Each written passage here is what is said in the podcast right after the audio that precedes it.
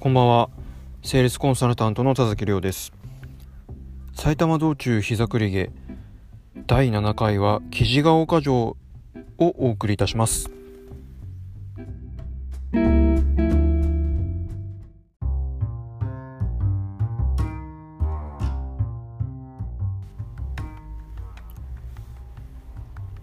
今回雉ヶ丘城ということなんですけどこれ字私最初読めなかったですねこれで雉ヶ丘城って読むんですよね。まあ、非常にまあ珍しいというか、まあ、ここ別名では八幡山城と、まあ、名乗ったりもします。まあ、やっぱり八幡っていうのが関東一つキーワードですね。えーとまあ、私の住んでる家の近くもあの氏神の神社が八幡神社ですし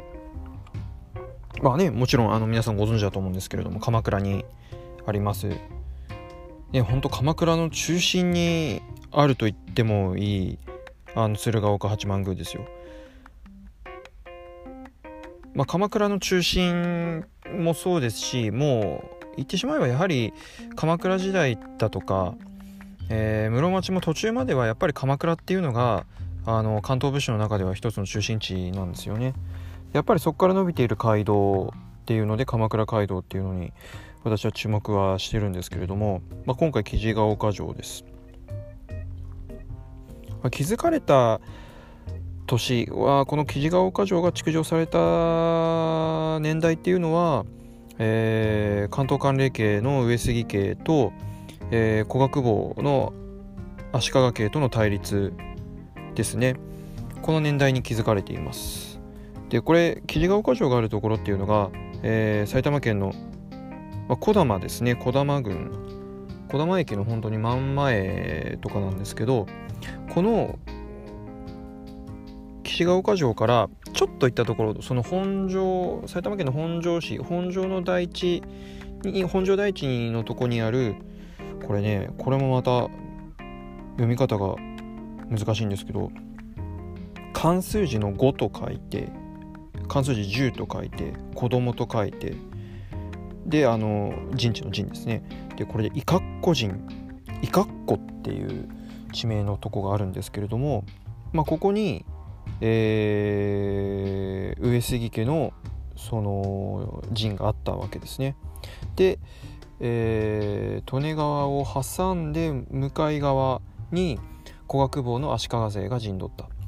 でここであの長い間、えー、睨み合いが続いたっていうとこなんですけれどもその伊格好に対してのそのまあ補給拠点ですよね。まあ、関東関連のその上杉家の本拠っていうのが、まあ、上州の平井城だったりだとか、まあ、あと後ほど、えー、またこれはこれで取り上げますけれども埼玉県寄居の八形城ですね。八形城からも物資を運べる。平井城からも物資を運べるでその中継地点としての雉ヶ丘城なんですよね。だそういった意味ではやはりあのここでの戦闘っていうのももちろん想定をしていただろうしでさらにその先の、まあ、イカッコからどうやって古学坊を叩くかっていうところなんですよね。まあこの古学坊っていうのもたびたび出てきますけれどもあのもともとは鎌倉なんなんですよ。鎌倉久保っていうのが室町時代においてあの要はこれどういう存在かっていうところなんですけれどももともとは、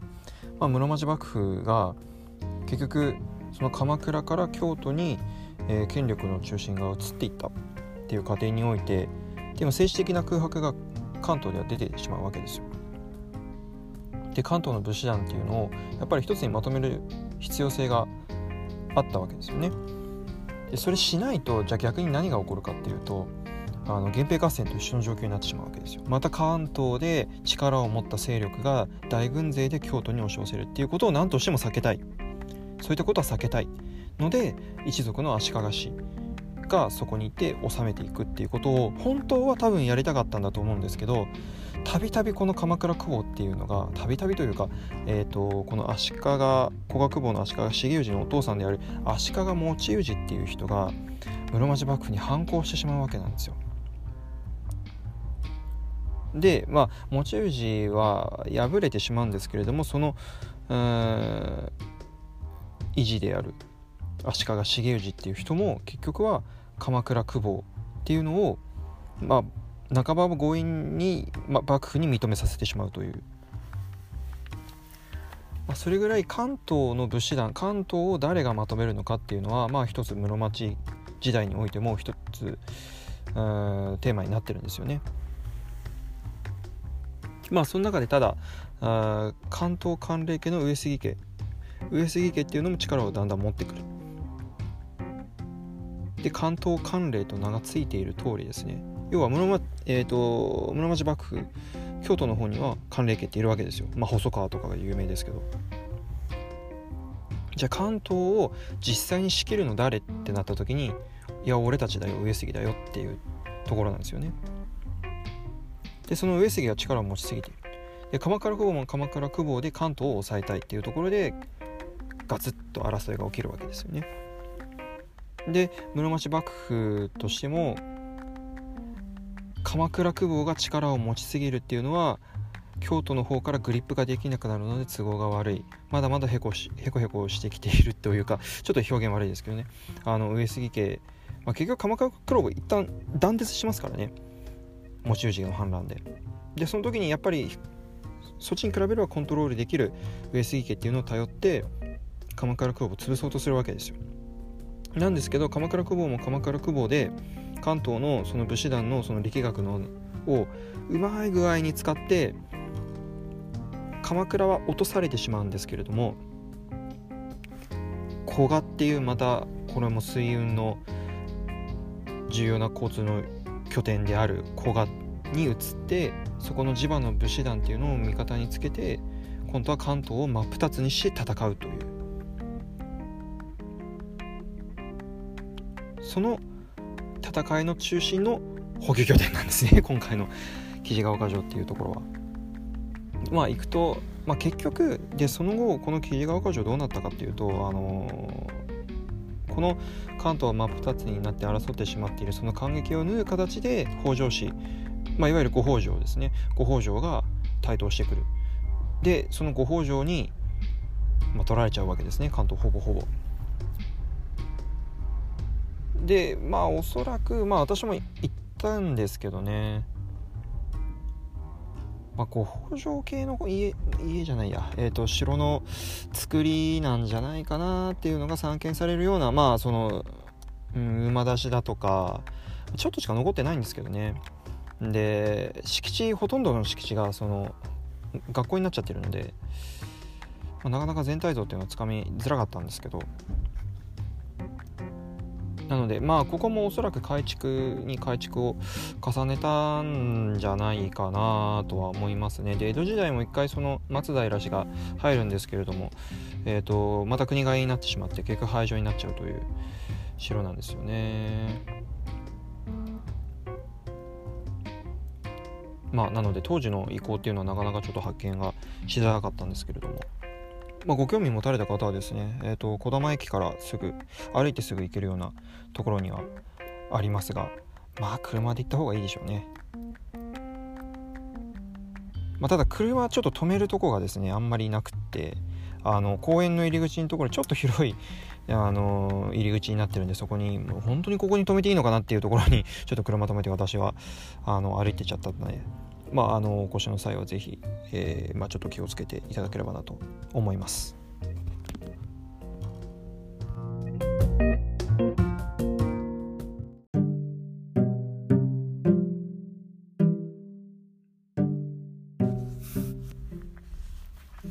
はいということで今回は記事が丘城をお送りさせていただきましたけれどもこう回数重ねていくうちにですね皆さんお気づきになったかもしれないんですけど室町時代の話が多いですね。私も今回やり始めてちょっと気づいた部分ではあるんですけど鎌倉街道と言いながらまあもともと古代律令の時からこの道は使われていたわけですけれどもあの史跡として残っているのが、まあ、なんとか城とか、まあ、城が多いわけですよね。城が多いっていうことは、まあ、戦いがあったってことなんですけれどもその築かれたその都っていうのが大体まあ室町時代なんですよね。で鎌倉時代っていうのはやっぱりその、まあ、パックス鎌倉みたいな感じやっぱり平和だったんですよね。鎌倉幕府鎌倉が権力の中枢として機能していて、まあ、ちょこちょこおそらく所領の争いだったりだとか、まあ、もちろん権力闘争とかもあったんですけれどもそんなにこう大規模な関東一円をこう大きく巻き込んで戦いだみたいなのはなかったわけですよね。でその鎌倉幕府っていうその関東の中心がなくなってしまって不安定化してそしてその鎌倉街道沿いを中心にこう戦いが頻繁に起こってくるっていうのがやっぱ室町時代だったんじゃないかなと思いますね。でこれが、えーと、五北条氏ですね小田原の北条氏っていうのが登場してくることによって次第に収束鎌倉街道沿いっていう意味では次第に収束に向かっていくと。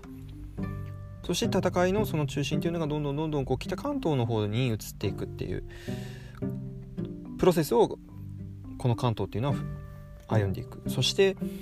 それが一段落してきた頃に豊臣政権が登場してくると。いうことでまた大きくこう